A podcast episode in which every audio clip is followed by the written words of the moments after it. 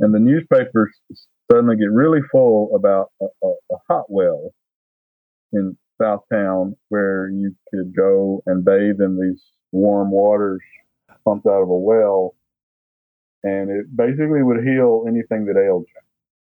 So um, this went on for a couple, several years, and of course, there always were people that doubted the source of the hot spring or the hot well, and they finally pumped. the guy was going to prove that it was real, and he they had all the water pumped out, and they found a exhaust pipe coming from the nearby sawmill oh, no. boiler that was heating the well water. So. The voice you just heard is Mr. Derek Scott, the president of the Chilton County Historical Society located in Clanton, Alabama. Stay tuned for much more interesting conversation about the Society and Chilton County coming up on this episode of Preservation Oaks. This is Sean Thomas Radcliffe. Welcome to another episode of Preservation Oaks. In this series, we introduce you to professionals from museums, cultural, genealogical, and historical societies across the United States. Now sit back, relax, and enjoy the program.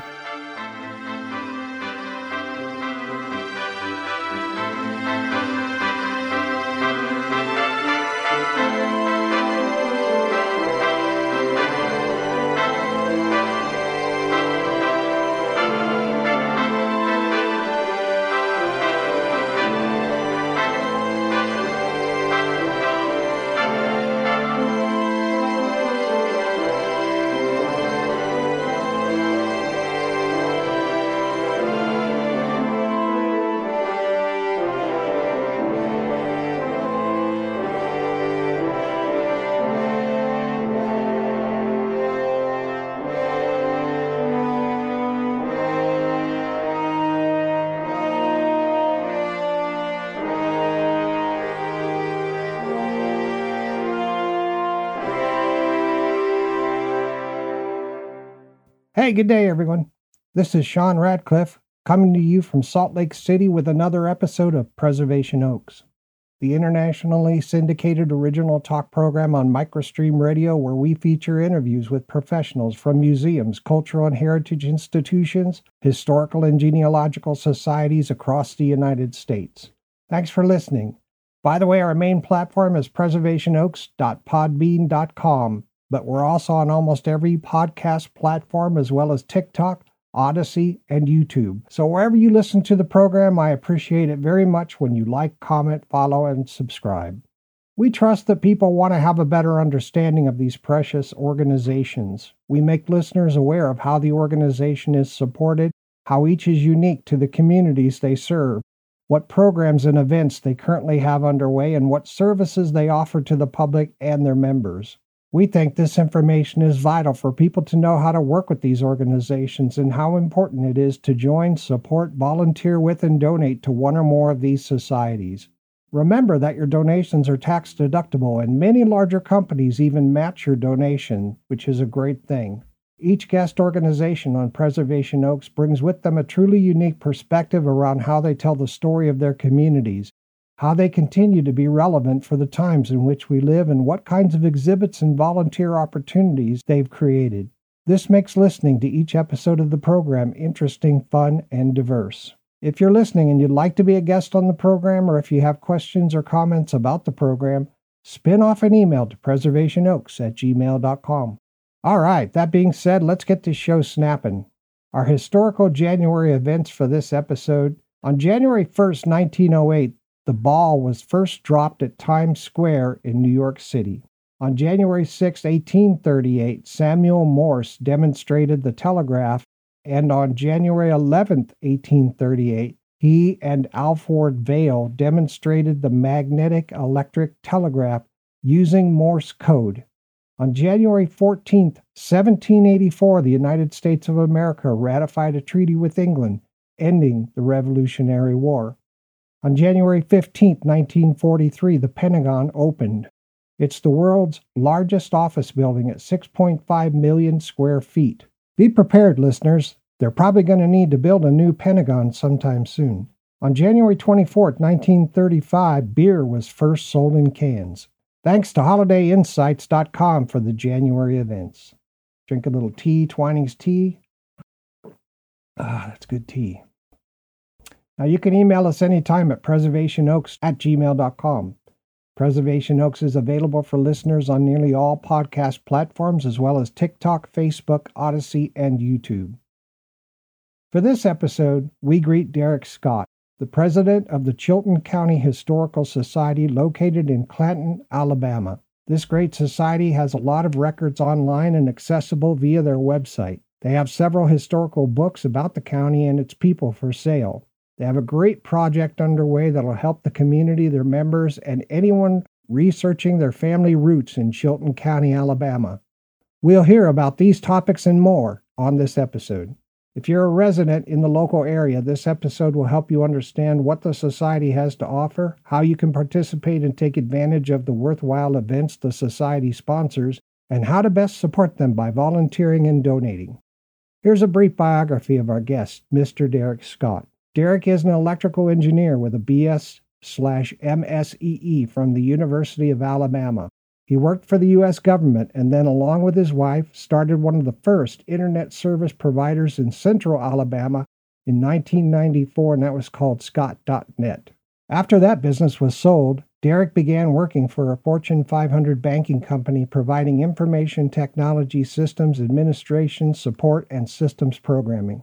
His interest in genealogy began some 30 plus years back, and he used the ROOTS-L intranet mailing list. His interest in genealogy peaked with an interest in gathering all the family photos he could from his relatives. His collection evolved into gathering photos about the local area of Chilton County, Alabama. He joined the local genealogical society and the historical society and has now been president of the Chilton County Historical Society since 2016. The two largest projects he's managed thus far were the 2018 County Sesquicentennial and the current project where they're trying to digitize all of the newspapers from Chilton County. Welcome to the program, Derek. Thank you. Good to be here.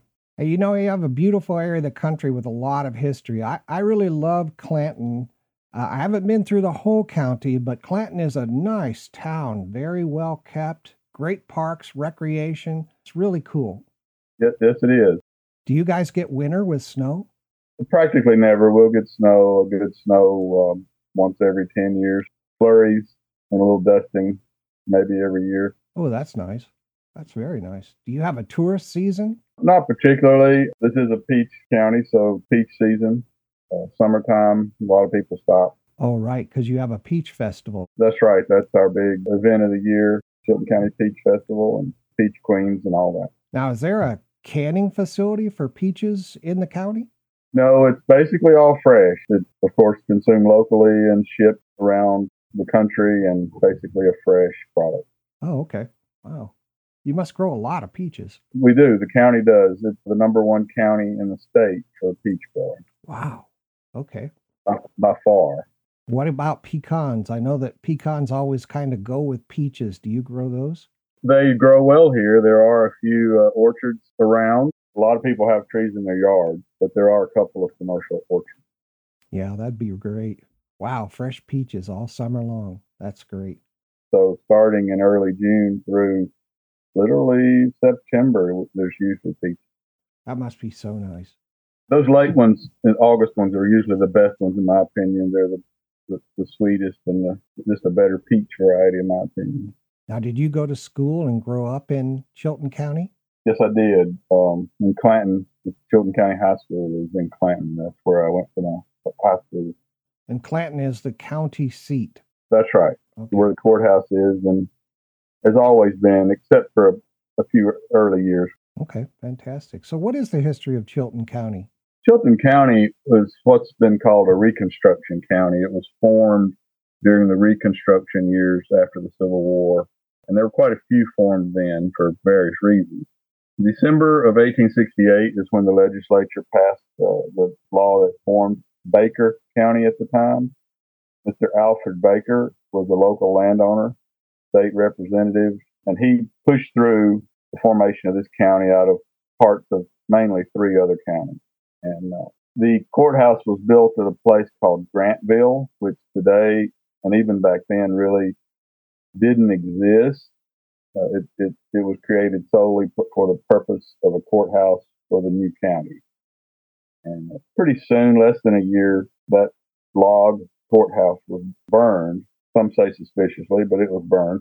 And by 1871, they were voting on the location of a new courthouse, which turns out to be Clanton and has been ever since. One last bit in 1874, Baker had fallen out of favor locally, and the county name was changed in the legislature from Baker to Chilton. Mr. Chilton was a justice of the Alabama State Supreme Court okay. and other uh, notable accomplishments. What a time that must have been, huh? I'm sure it was tumultuous. Yeah. no kidding. Why would the legislature choose to form counties as part of Reconstruction? Well, the history back of that, and I'm not an expert in that particular section of time, but you know, it was all literally the southern states were under military rule.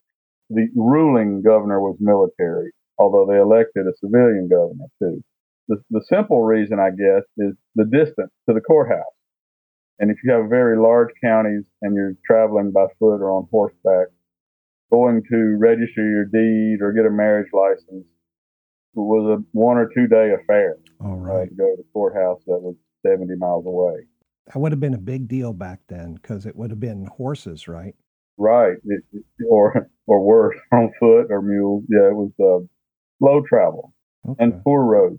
Was Clanton always Clanton, and was it formed specifically as the? You, you said there was another town that was originally the county seat. When did Clanton? What's the history of Clanton?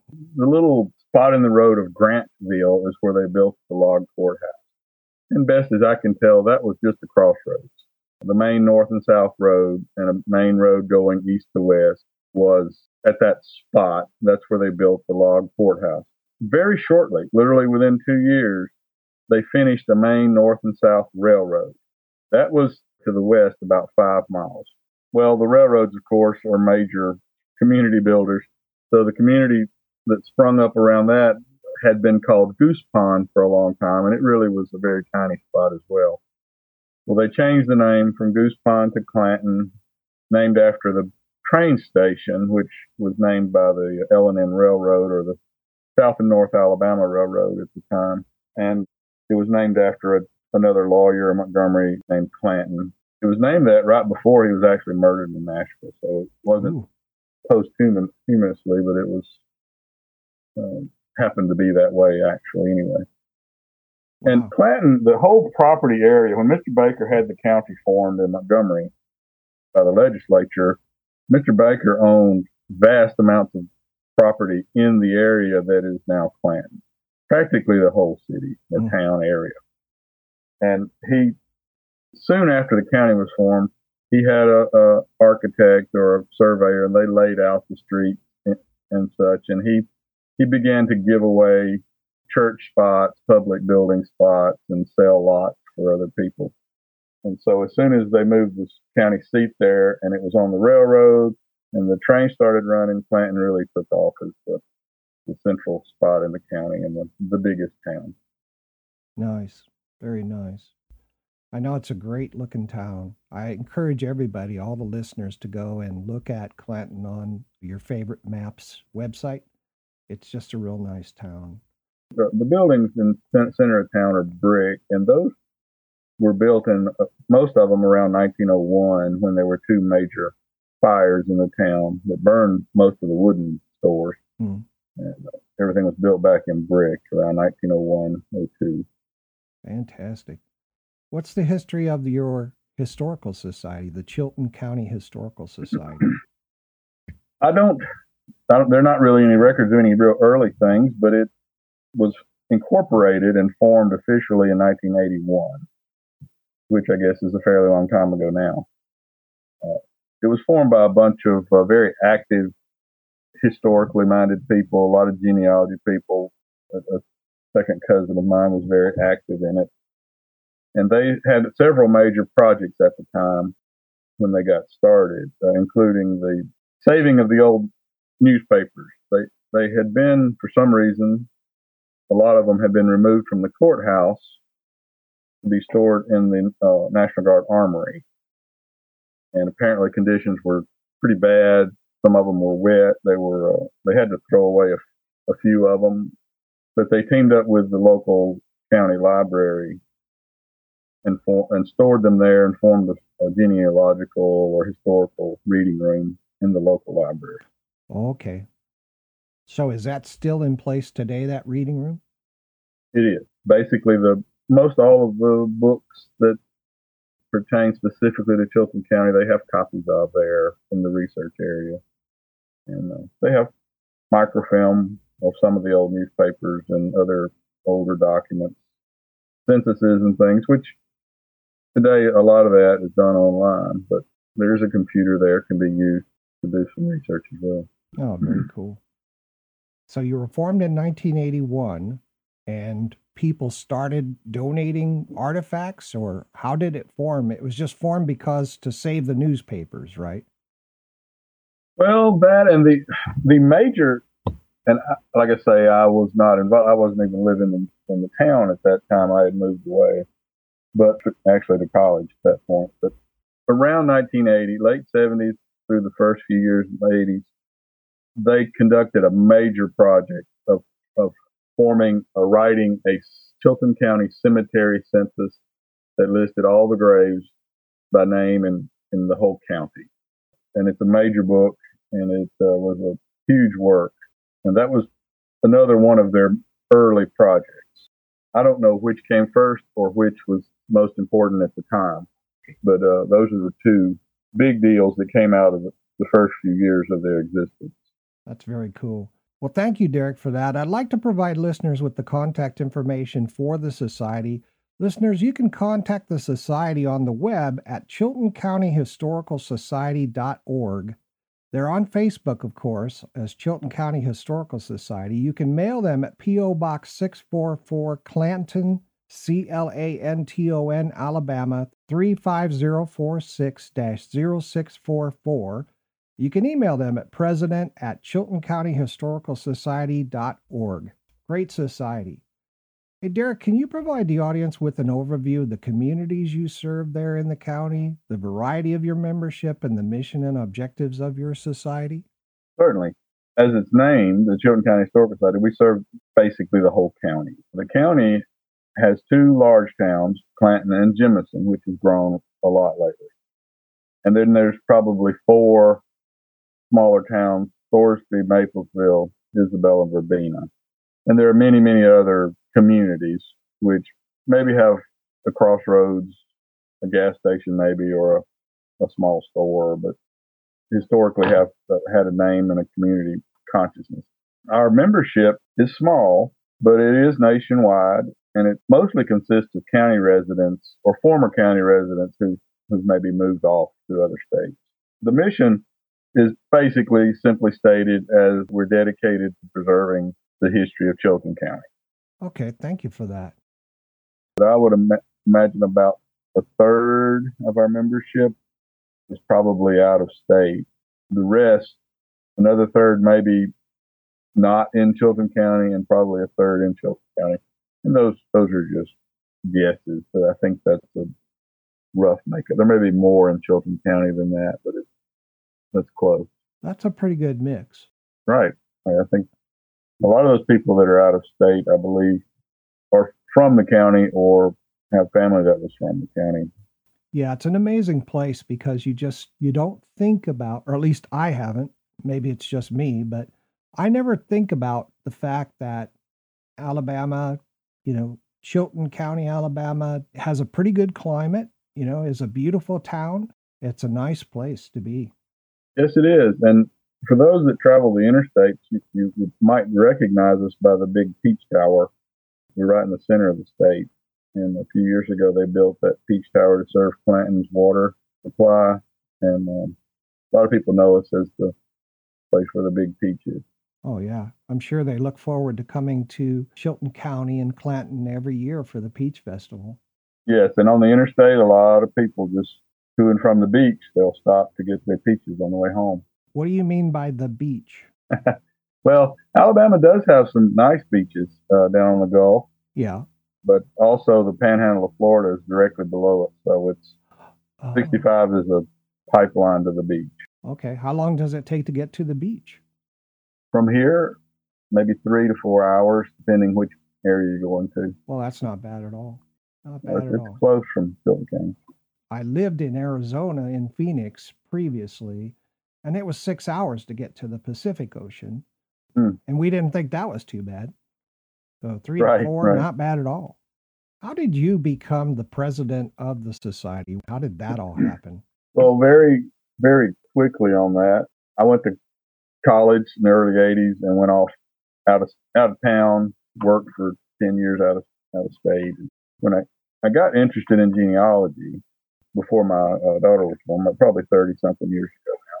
And when I came back to town to form an internet service provider we, uh, at the time, I got interested in uh, the genealogy and I started collecting old photos and, and continued doing that until my interest expanded to photos of the town and the area and the county and, and got more and more broad of an interest in history.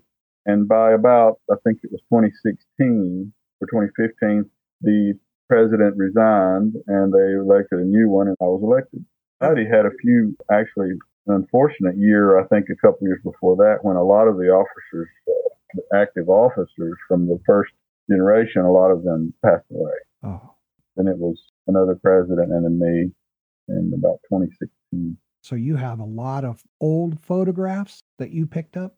Right. Uh, you know, I've been collecting them from the family members, or a lot of them are, are scanned. You know, um, I have a lot of computer scans of many, many things. And then I started collecting photos for the from the local area. Clanton, Thorsby has a lot of photos. They were Thorsby was formed by a bunch of uh, Scandinavians in the, the 1890s, and they were uh, very sophisticated, and they took a lot of photos and things. Most of the other towns have very few pictures a- around. So Clanton and Thorsby have lots. So, yes, I do have lots, tens of thousands of scans at least. Wow. And you said Thorsby was formed by Scandinavians. I noticed that on the events calendar for the county, there's a Swedish festival, I think, in Thorsby. That's right. Okay. Some years ago, they they formed a, they they joined with a sister town in Sweden, I believe, and they formed the festival, and they've had it every year since for maybe ten to twenty years now. I don't know the date it started. But the town cool. itself, the name Thorsby comes from it, it either comes from the man who led it was Mr. Thorson, or from maybe it's named after Thor. But either way, it's uh, the Scandinavian. Very cool. So, what's coming up on the horizon for your society? Where are you headed next? That's a good question. We're in the middle of a couple of big projects, or well, one made major project, and after that, uh, we really would like to gain some new blood into the society and get get some new ideas, some fresh ideas. Look at some more online options, maybe, and uh, things like that. I, think that's where we're going to have to go if it's going to survive, given the changing demographics. The, you know, the society members are older, and we- we're going to need to work on some new blood in the society. Okay. And maybe some of the leadership.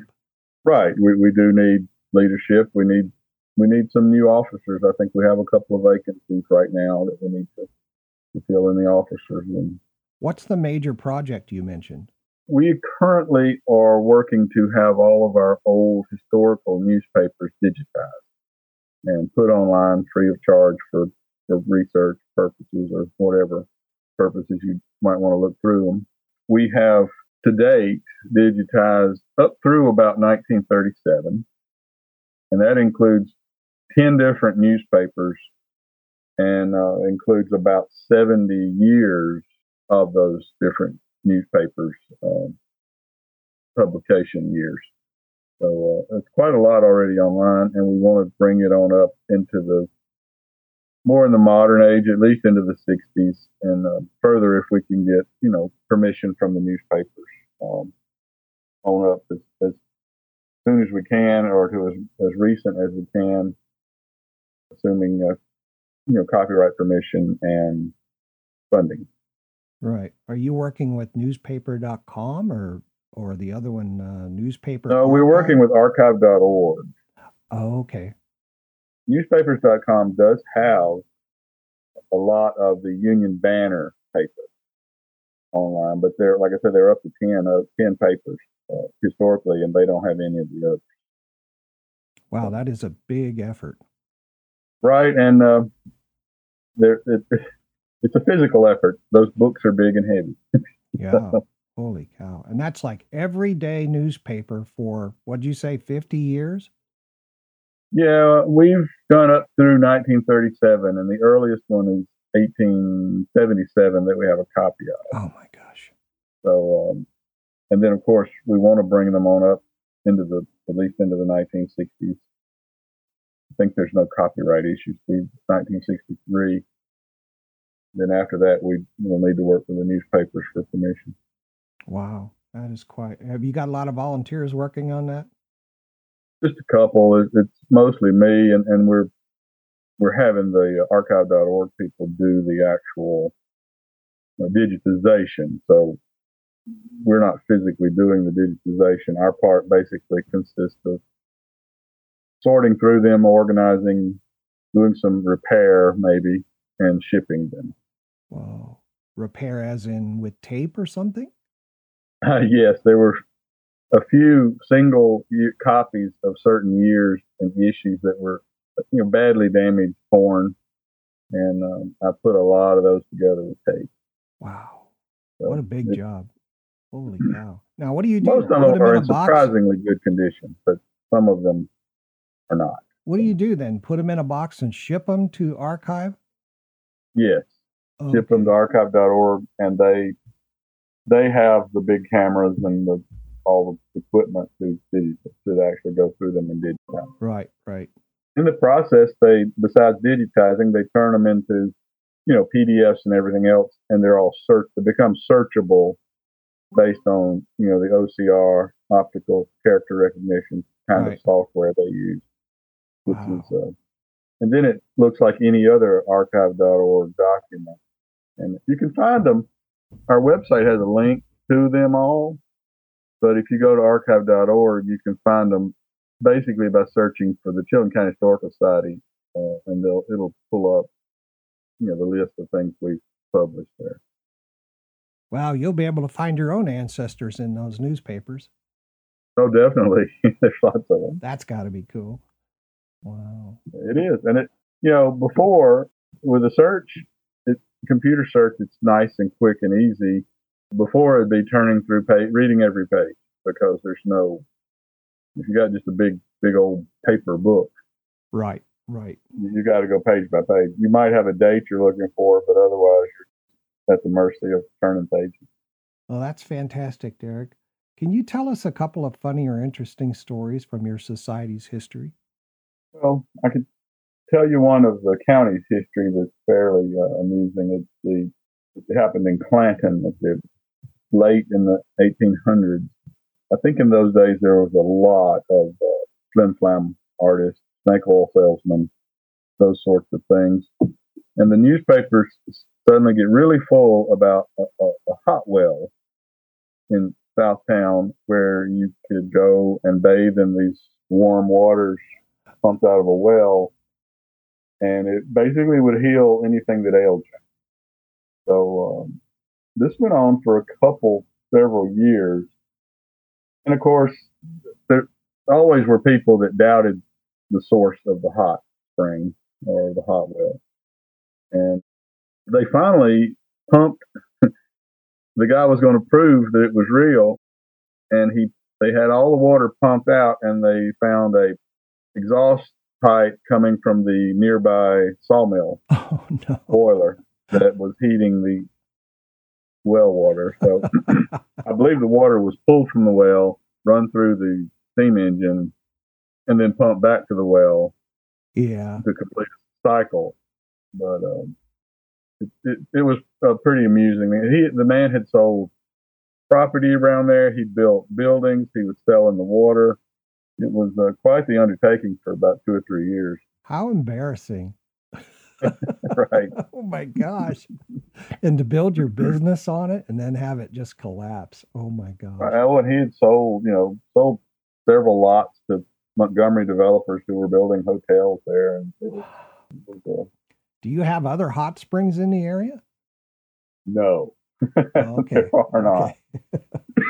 Which is uh, that's what makes it kind of funny is there's really not anything like that here.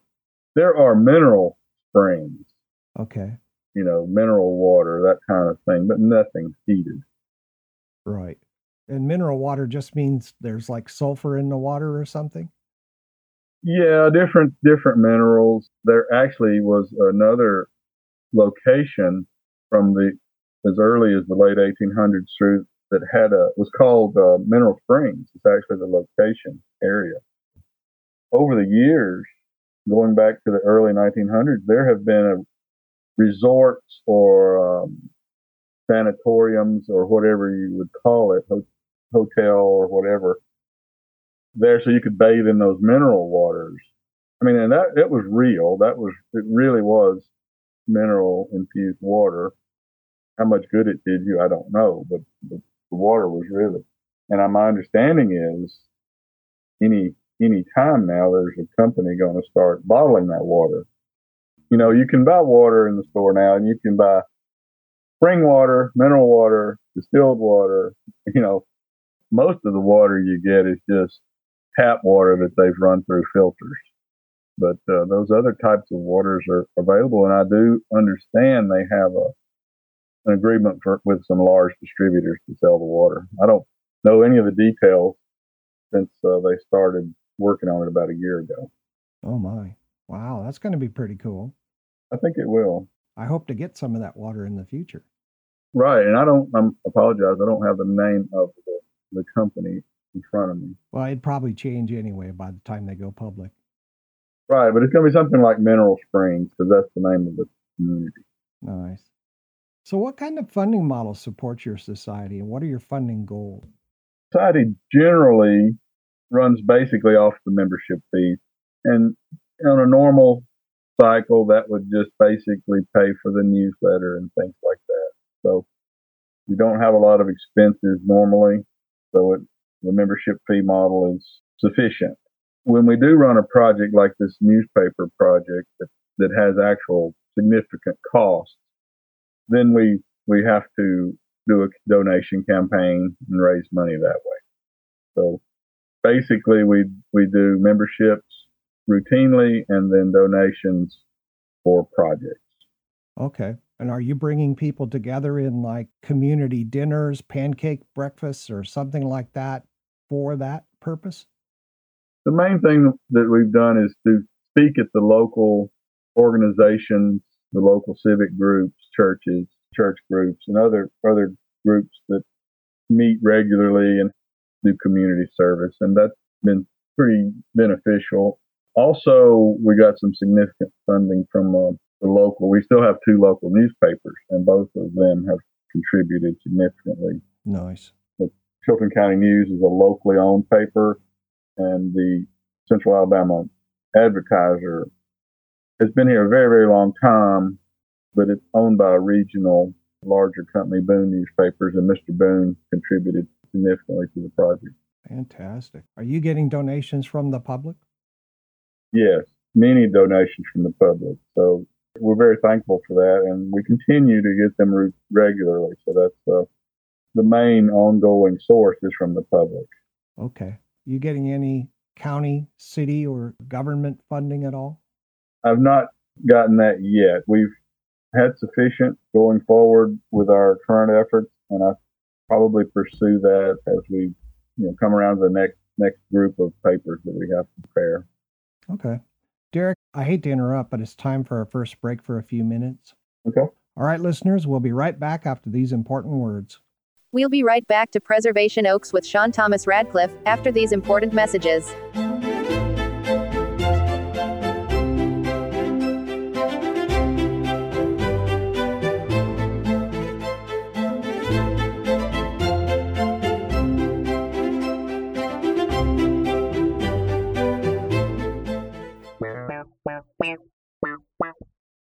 Where can you experience hundreds of years of history in a single day? At the Chilton County Historical Society. You'll find something for everyone at the Chilton County Historical Society. For hours, admissions, membership, and volunteer opportunities, visit their website at chiltoncountyhistoricalsociety.org. The Society is currently seeking donations to digitize over 100 years of the county's newspapers, and they're also really in need of a building to call their home. They are seeking someone to donate a building for them to use. If you can help, please email president at Chilton County Historical chiltoncountyhistoricalsociety.org. Thank you.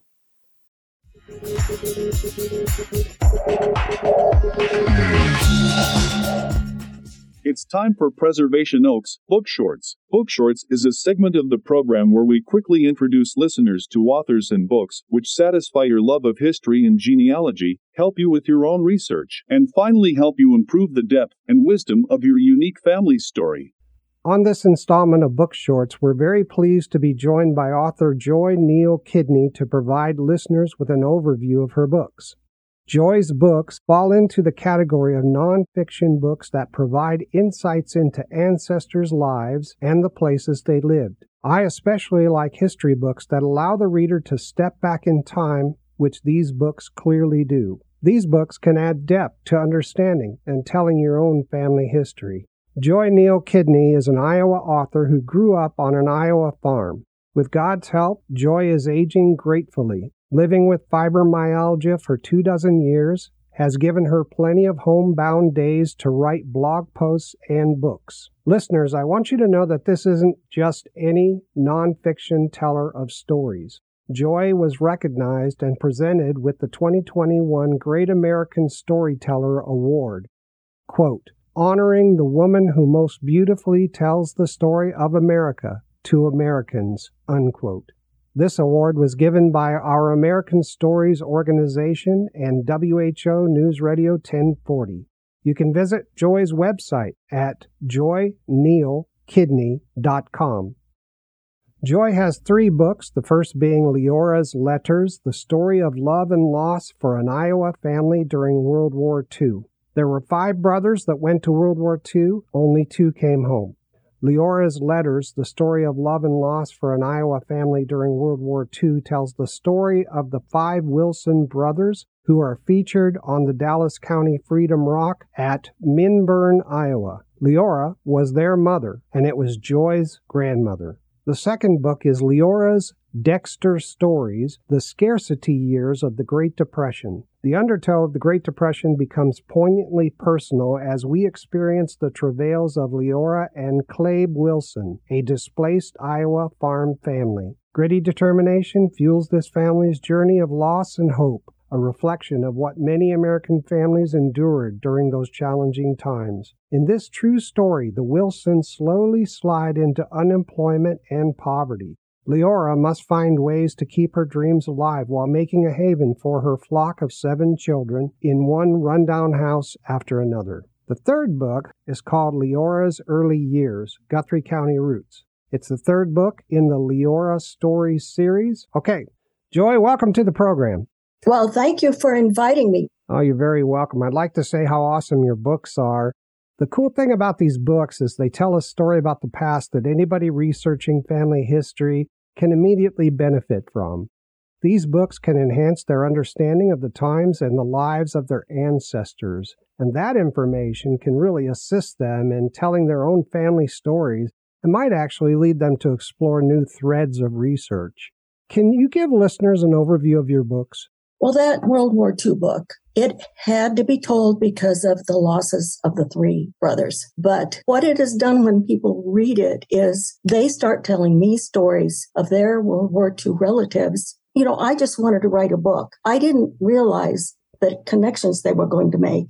The second one is called Leora's Dexter Stories, The Scarcity Years of the Great Depression. I'm just amazed at how many I gave a talk last week and people told their Great Depression stories. I was amazed. I do research in what's out there. So many of the Depression stories have to do with the Okies and the going to California or They are farm families. My dad was a farm family during that time. I never heard him talk about being worried about what to eat. And my Depression era story even talks about when they had possum for supper. And at first, my mother said, Oh, don't tell them that. And I said, Mom, your family did what they had to do to survive. They had the seven children.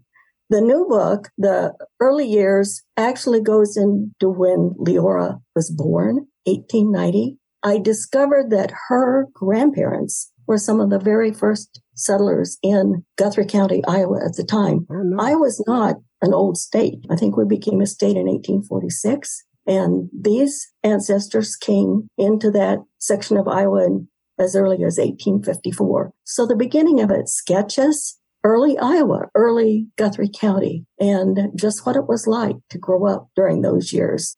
Eventually, I'll probably do the rest of them. The next one is actually going to be the research I did to find out what happened to those three brothers during World War II. Where can people get a copy of your book? What's the best? Well, place? they are self published through Amazon on KDP. But if you would like an autographed copy, we have an indie bookstore here in Des Moines called Beaverdale Books. The phone number is 515 279 5400, and they will ship them. So that's a nice connection to be able to also benefit an indie bookstore. Joe, I'd like to thank you for your time today and for your great books, for your great stories. Listeners, pick up a copy of these excellent books. They have real life, true information that can help you shape your family history. So thank you, Joy, for being a guest on Book Shorts. And thank you, Sean, for inviting me. Good luck with your new book entitled Leora's Early Years Guthrie County Roots. You come back anytime, okay? Okay, thank you. All right. Bye bye.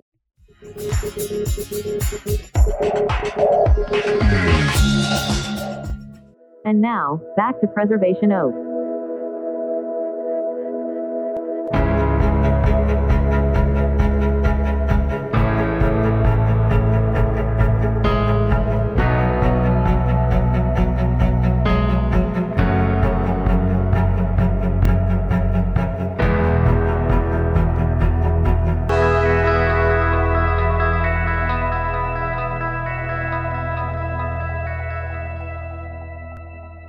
Welcome back to Preservation Oaks. I'm your host, Sean Thomas Radcliffe, and we're here today with Derek Scott from the Chilton County Historical Society, located in the great state of Alabama, in Clanton, Alabama. Welcome back, Derek. Thank you. Glad to be back. We were talking about fundraising and funding model. What kinds of fundraising activities or opportunities does the society offer? Well, we, we mainly do the two things the membership fees and then donations. The memberships, we do have several levels, but mainly the individual membership's $10 a year.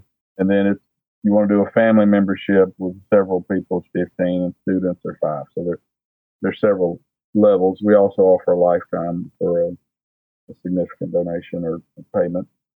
But individuals, $10 a year is the main, main membership.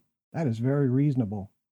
What kind of outreach and education does the society undertake within the community?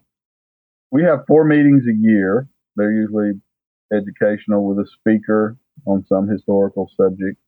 That's at once a quarter, January, April, July, and October. And uh, we meet at the local uh, Senior Connection. It's an organization for the older adults, and we use their building.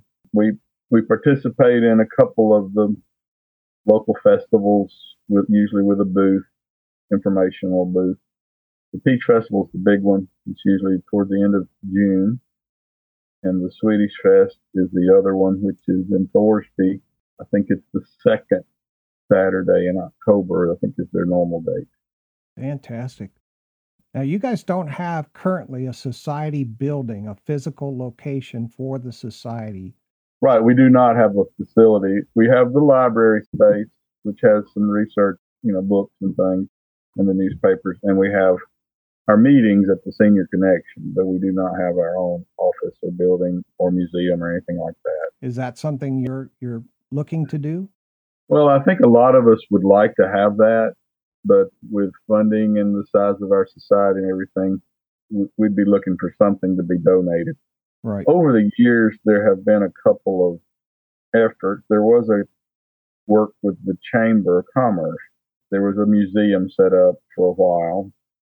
It eventually was disassembled and things. And we get donations occasionally, usually documents or photos. Occasionally, it's a, something of a more physical item type nature. There are very few of those, and we just basically hold on to those for some future date when we can have a, a place to display them. Yeah. Boy, that'd be so nice for you. Oh, man. It would. That'd be great to have. Now, you mentioned publishing a newsletter. How often is that published? It comes out right before our meeting every quarter. And it basically has one or two articles of a historical nature of the county and uh, other information of what we're doing, what's going on. Okay. What's that newsletter called? The Chilconian. Chilconian. Wow, what a name. Chilconian. The older issues are available on the website, but the more current ones are not. Okay. Very, very cool. So you get the newsletter as part of your membership, right? That's right. That's one of, if not the major benefit of membership. Okay. And do you print that or do you send it digitally? It's a print. It's print. Okay. So in the newsletter, that's how you keep the community informed about the progress of the society in achieving its annual goals. That's right. That's the main thing. That but that's mainly for the membership. When we have things to report to the community at large, we go through our two local papers, and that's the Clanton Advertiser and the Children's Plainview. They're both local papers and um, printed here. Okay, very cool. You mentioned you have a research center and maybe an archive in the local library. Do your volunteers man that? It is not manned. Of course, there are people at the library, the librarian, but it's not historical society members or volunteers. It's just openly available to anyone who, who goes in there. I believe you have to sign in, but that's all. Okay. Very cool. It's open to anyone. But people hmm. that contact you that want genealogical family history type of help, you would refer them to the library? Uh, no, the library does not do any of the research.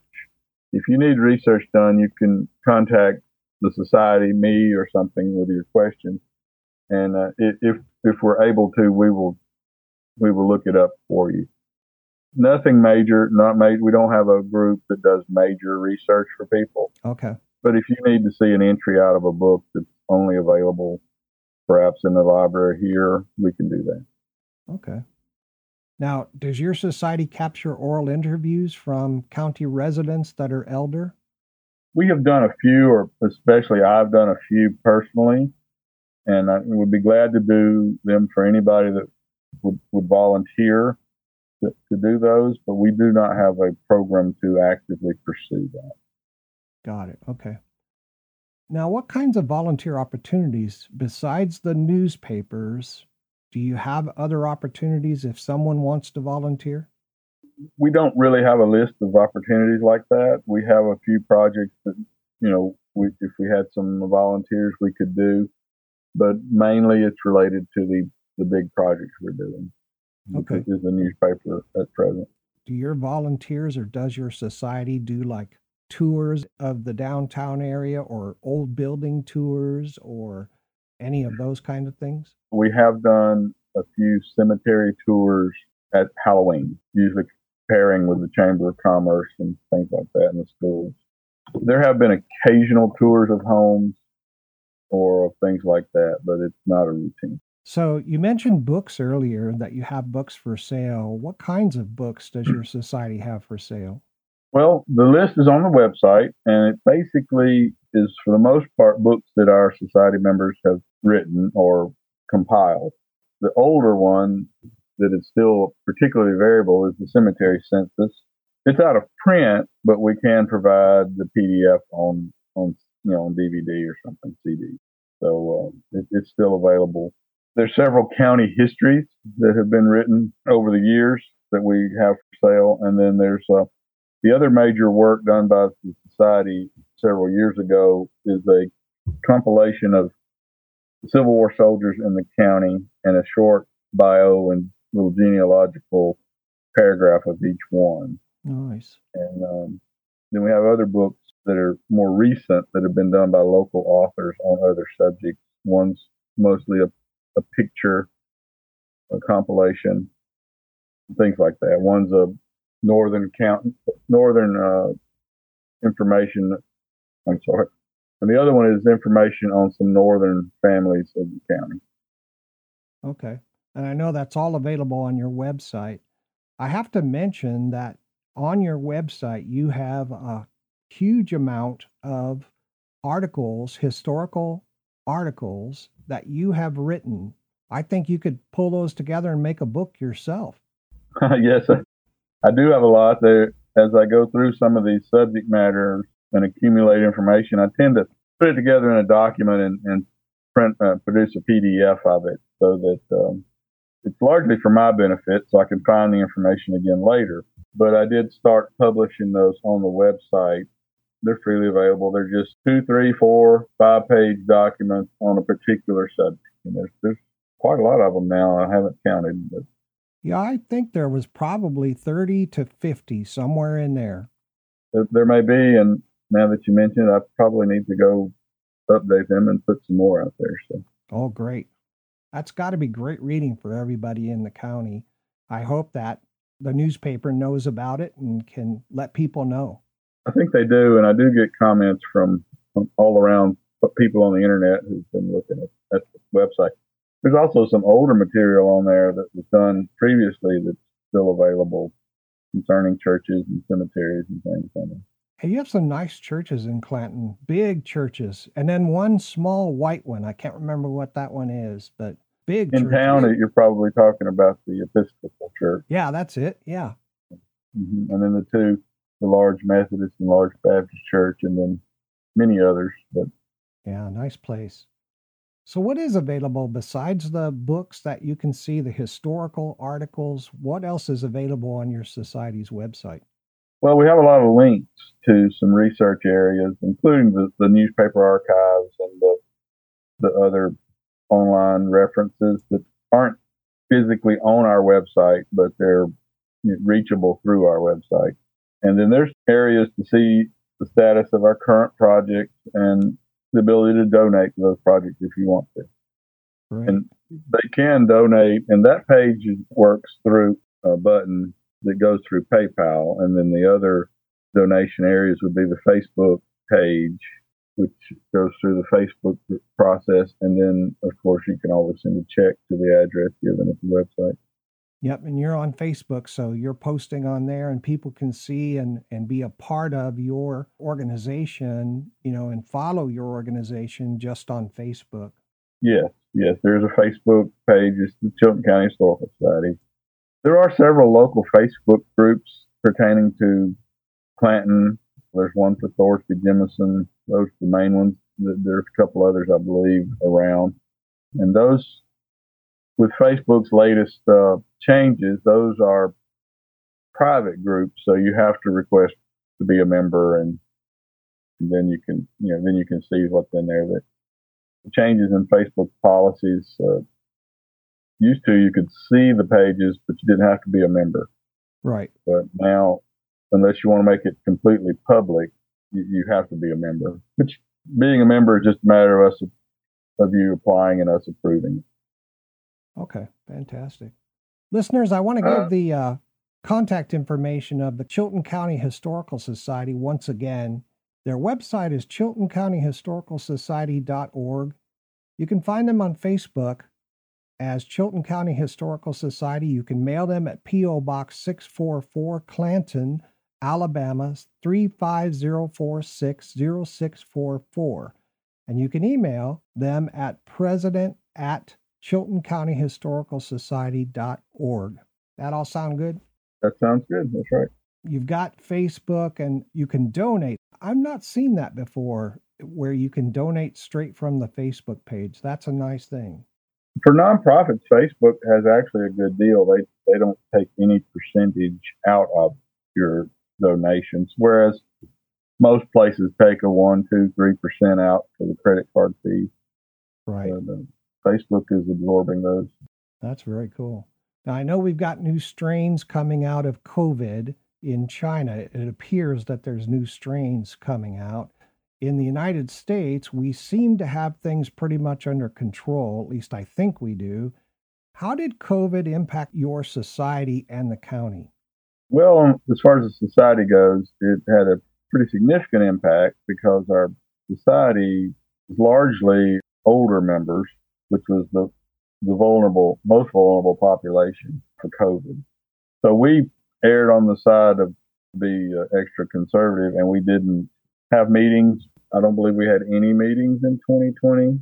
I'd have to go look, but I may have had one. So we, we didn't have any meetings.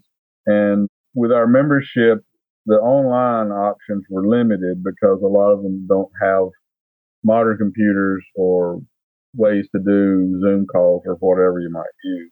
Right. So it did have an impact in 2020. In 2021, it started opening back up, and we did have some meetings in 21. And the Senior Connection Center we use is very large and very open, and they had their rules that they use for COVID, and we abided by those. And so um, 2021 and now 2022 were pretty normal as far as our meetings and things go. Thank goodness. Across the county, there were probably the most notable thing across the county was uh, the, the Clanton mayor who was in his 80s contacted COVID and died from it that, that year. I think oh, 2020, I believe. So that it did have an impact on the political structure of the county, the city of Clanton. That's terrible news that you lost the mayor of Clanton, right? Right. So, Derek, what's your thoughts about how best to keep history and community support flourishing for the current generation, the K through 12 kids? Well, that's always a problem, I believe, for history. Younger people just don't generally seem to have an interest in history. It seems to come as you get older. So keeping the young folks engaged is, difficult. And technology has, I believe, made that more difficult because they're uh, very much more technical than the older groups who form, for example, our society. There's a very large generational difference right between those. So I, I think we'll have to go more with more technology, be more online, be more virtual, do things online much more, online meetings, and event, and um, putting more information for online research and, and references. So I, I, think that's it. I think we'll have to do more outreach into the at least the high schools, if not earlier, to try to find the, those history teachers, historical societies, and, and keep those people interested after they graduate. Yeah. Do you do any work with like 4-H groups or Boy or Girl Scouts? Uh, we have not done any of that lately. Okay. So, Derek, why is the society important to the community and what makes your society different or unique from others? Well, I think we're important because we, we form a repository of historical knowledge, especially the live, of the older adult individual memory knowledge. We have a good group of people who basically remember many things going back for 70 years or more.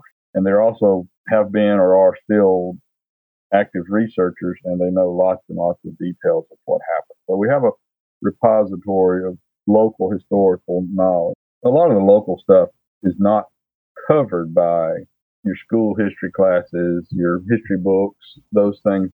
That's a larger scale history. You know, people that people have specific questions about this building or that building or this bridge or the name of the street. Those things are not going to be covered in any history book. Right. You might have in school. So I think that's where we we have uh, importance and, and some relevance. Derek, is there any other information or message you'd like the community or members to know about? Just know we have our meetings. They're quarterly. They're open and free to anyone to attend. Any everybody's welcome, and we're always accepting volunteers or people that want to participate in any of our current projects or proposed new project. This year is the 150th anniversary of our First Methodist Church in Clanton, so I prepared a, a talk for that. Uh, That's very cool. Subject for both our meeting and for, for some church groups. Yeah, you seem to be a great historian for the area. Are there any other historians that you work with? yes, there's a, a good many people that are very, very knowledgeable, more knowledgeable than me in many most areas. So yes, there are quite a few, and most of them come to our meetings. Okay, fantastic. Now it's just a matter of rounding all those people up, corralling them, and saying, "Let's get a physical location." Right, and you'll know uh, if you look at the website, there's several books that are by local people, and those people they're, they're new books within the last four or five years. Those people are some of the experts in their areas in, in Chilton County. Some of them are have specific interests, and uh, others are more general, but they're they're great sources of information. Oh, fantastic! Now, Derek, reflecting just a bit, how do you think your members, the people of the community, your volunteers, think about the society in terms of benefit and value? I think generally the community views our society in a, in a positive light. They see us as a, a source to, to go get answers to specific questions, maybe to have a speaker for, for a certain subject matter, uh, preserving the history and the knowledge of the history of the area. And I believe the members see us as a valuable organization where they can come and talk about history and subjects that interest them. And very often they'll find other members are just as interested in that particular subject and maybe know more than they do about it. So it's uh, very useful to come together and discuss common interests. Thank you very much for that. Derek, I just want to thank you for being a guest on the program, for spending time with us. I've learned a lot about Chilton County, Alabama. I've learned a lot about your society, and hopefully, we have let listeners know and the community know what they can do to help. And I'm really glad to meet you. Thank you. Thanks for having me, Sean. I've enjoyed it. And with that, we'll end our time with our guest, Derek Scott, the president of the Chilton County Historical Society in the great state of Alabama and located in Clanton, Alabama. Listeners, please stay tuned for my comments and wrap up, which is coming up next.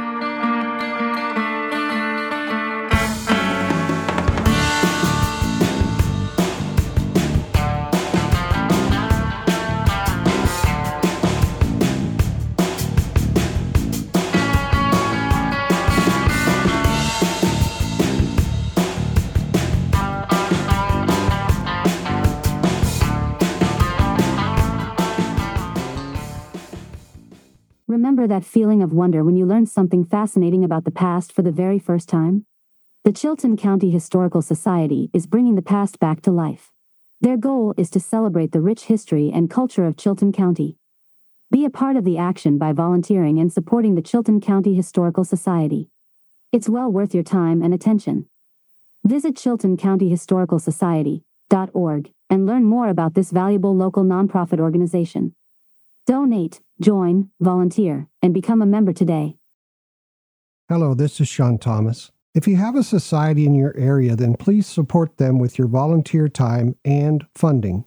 The more support they have, the more they can benefit the community in terms of providing records for family research and education for the public and students in grades K through 12. With adequate funding, the Society can stand up a museum or sponsor historical and fun events in order to tell the historical story of the area and its inhabitants. Maintaining a society makes a huge difference in a community. Please don't wait. Show your support for your local historical or genealogical society today. They preserve our heritage and culture for existing and future children of all ages. Thank you. The best thing about Preservation Oaks is that you get history instantly, right when you want it. Listeners of Preservation Oaks learn how they can experience unlimited fun and knowledge at their local museums, cultural and heritage institutions, historical and genealogical societies across the United States. All that for a single low cost annual membership. Now that's high value. If you're not already a member or a volunteer, then be sure to get it done today.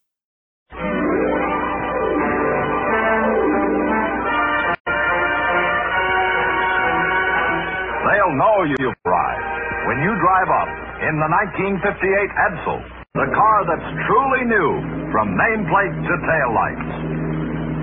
New from the front. New from the side. New from the rear. Only Edsel has the sleek, clean line design that sets it apart from the lookalike cars. And it combines new looks with the newest V8 engines in the world, the big new Edsel 400 and the power packed Edsel 475. It is unlikely you have ever driven a car with so much real, usable power as the Edsel. And with Edsel's exclusive Teletouch drive, you drive more safely, more easily than you ever have before. Because both hands can stay at the wheel while the Edsel shifts electrically. There's even the added luxury of new Edsel air suspension that's just like riding on air, because you are. And remember, of all the medium priced cars, car for car, across the board, the 1958 Edsel is the one that's new and the lowest price, too. So see your Edsel dealer. Nine out of ten curators agree Preservation Oaks is the best podcast on the internet. And now, back to Preservation Oaks.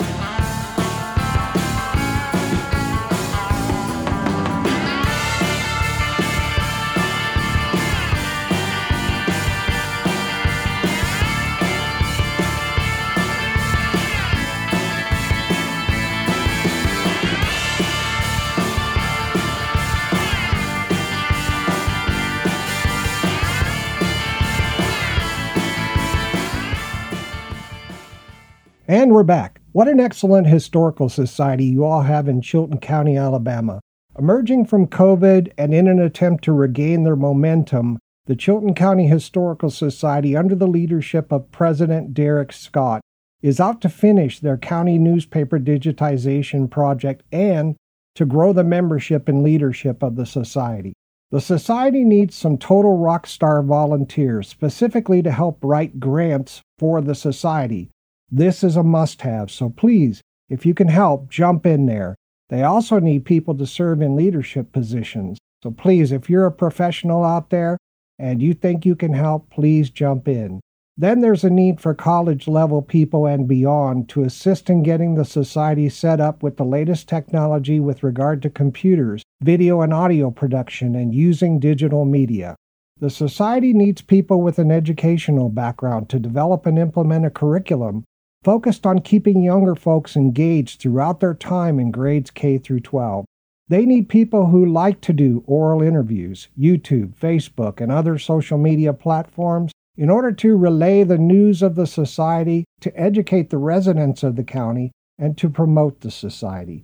They need people good at marketing and working with people, those who can organize and complete fun and entertaining fundraising events, and as soon as the residents of the county provide a facility for the society's permanent home, they're going to need people to donate artifacts and to help creating and implementing exhibits. Every county has people who have lived in the county for generations and who have wonderful historical artifacts of all types that they like to donate, so these can be protected and properly preserved for generations to come.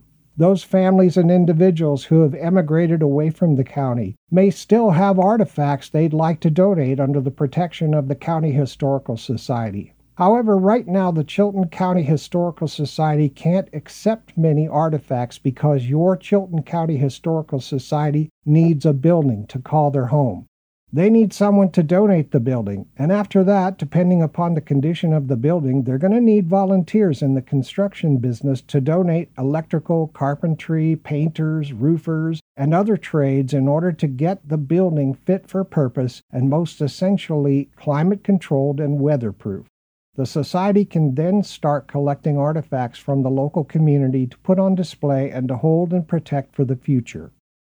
If the building is large enough, there can be an exhibits area and places for school age children to do projects and attend educational events.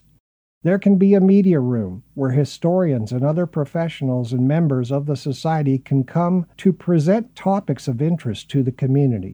Derek and the society are going to need people who can help write grants. This is important for the future of the society those currently providing educational services, health care, social assistance, financial assistance, insurance, real estate, public administration, and other professions are needed to volunteer in order to help grow the society into the future for the citizens of the county and their children.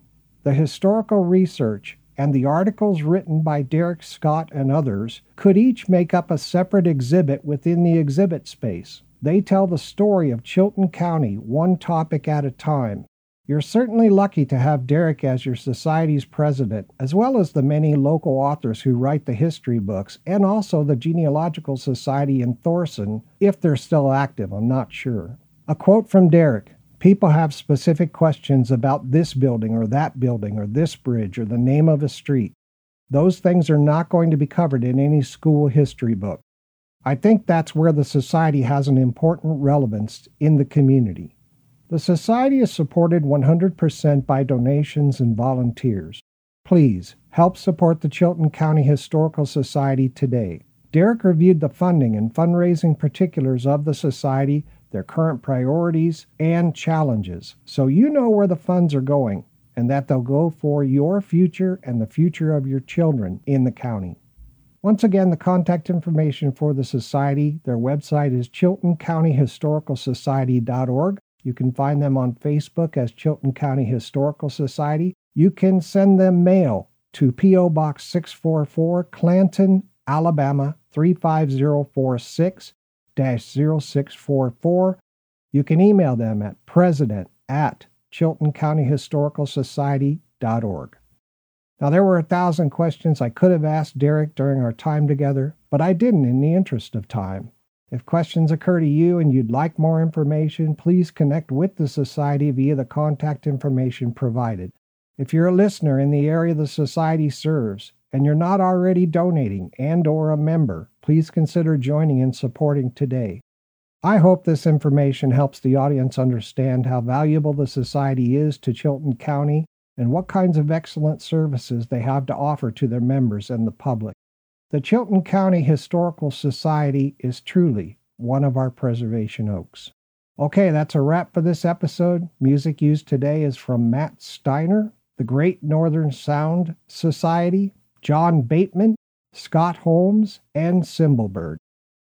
MicroStream Radio is a registered trademark. You can visit us at www.microstreamradio.com. This broadcast is owned and copyrighted by MicroStream Radio. It cannot be rebroadcast, downloaded, copied, or used anywhere without the written permission of MicroStream Radio. Thanks to everyone for listening. This is Sean Thomas Radcliffe. We'll see you all next time on Preservation Oaks.